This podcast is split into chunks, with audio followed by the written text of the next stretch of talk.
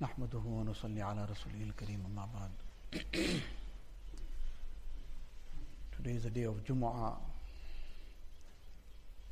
and therefore we should try to together with whatever else we are doing to do the a'mal of Jumu'ah.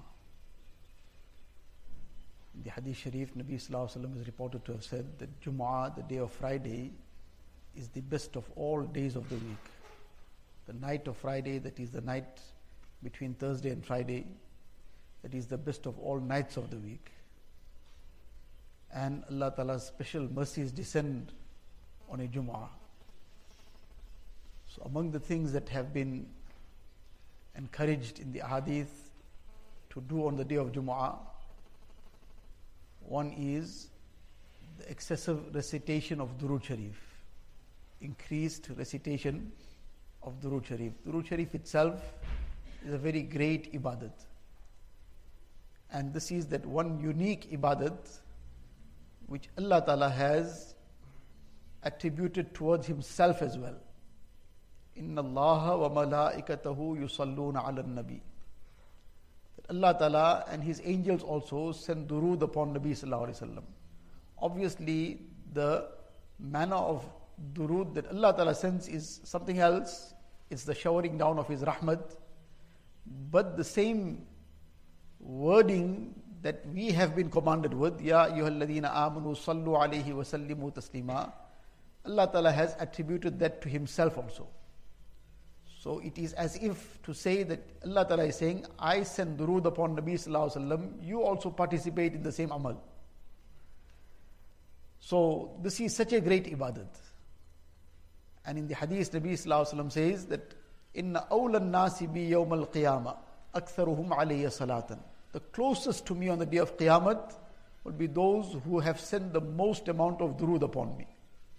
When a person recites durood sharif, then there are angels that are forever moving around the earth waiting for somebody to send durood. And then this durood the person recites, this angel takes it and conveys it to Rasulullah and it is conveyed by the person's name together with his father's name being mentioned. That so and so, the son of so and so, has sent this durood. Can we imagine what an honor this is? That in the Mubarak presence of Rasulullah an angel takes the name of sinners like us, that this person has sent durood to you. So what a great honor this is, and this is achieved by reciting durood sharif. Then on the day of Jumu'ah, according to some narrations, the durood that is encouraged to recite excessively is Allahumma salli ala Muhammadi wa alihi alfa alfa marra. Ya Allah, shower your blessings on Muhammad sallallahu alaihi wasallam and his family alfa alfa marra. A thousand times a thousand. So that's a million. So in each Durood Sharif, we are invoking a million blessings. And Nabi Sallallahu says, Man salla alayya salatan wahidatan sallallahu alayhi biha ashara. The one who sends one durood upon me, Allah Ta'ala will shower ten blessings upon him. So by sending one durood upon Nabi Sallallahu Alaihi Wasallam, we become the recipients of ten blessings from Allah Ta'ala. So we are sending durood on Nabi Sallallahu Alaihi Wasallam, but we're doing ourselves a favor. This too is something that comes back to us we are the ones that benefit out of it. Nabi Sallallahu his rank is beyond being dependent on our durood. He is not dependent, his rank is far beyond being dependent on anybody's durood sharif. Allah Ta'ala has blessed him with such a rank. The benefit is ours. And this is the least expression of our appreciation for all the sacrifices he has made for us. So one amal, very important amal is to increase the amount of Durood Sharif on a, on a Jumu'ah.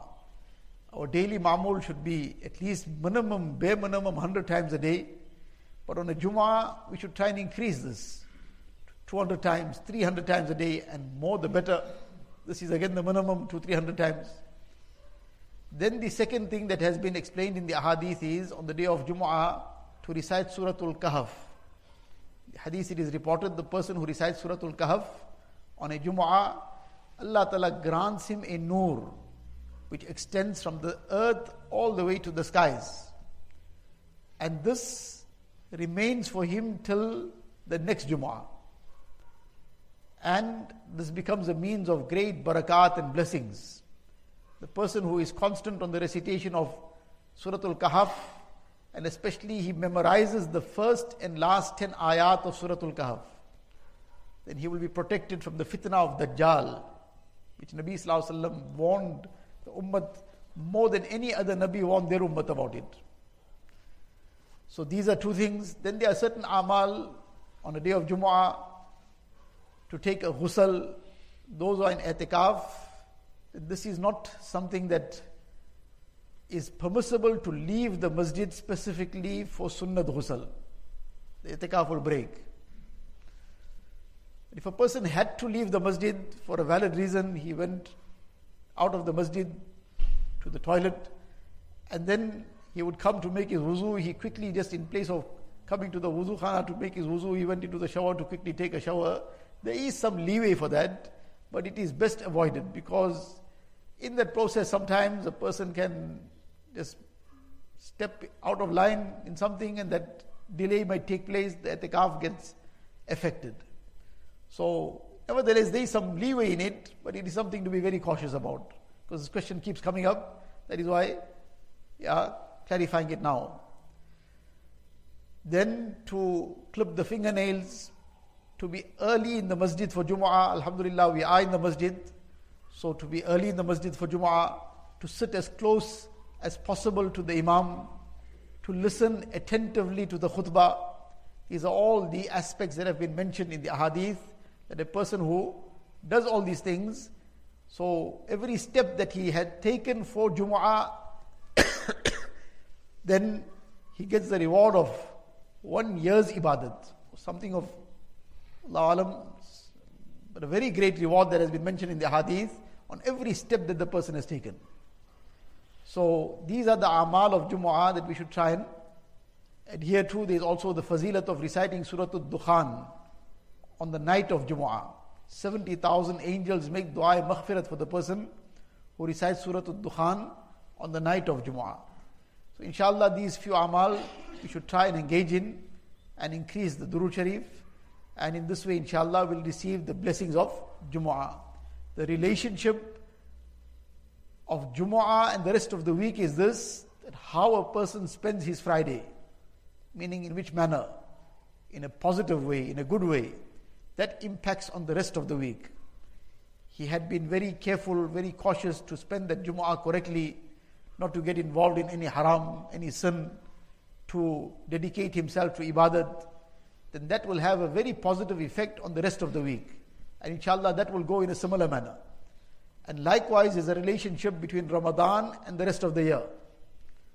Person spends his Ramadan very well, inshallah, his whole year will go very well.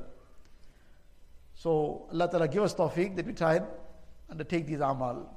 One other aspect is that due to the crowd that will come for Jummah Salah. So to create some space for that, there's two lines on the right of the left of the masjid. So one line will be opened out. So those who are in the inner side should accommodate those who are opposite them. To just pick up the bedding and put it on the inner beddings so that it opens out that whole line for the Jummah Salah. And after Jummah, then we can put it back. So maybe just after 11 o'clock or so, then they'll need to vacuum, etc. So we just need to, latest by quarter past 11 or so, clear that line out and get ready for Jummah then inshallah. Allah Ta'ala give us tawfiq. Subhanallah, bihamdi, subhanallah.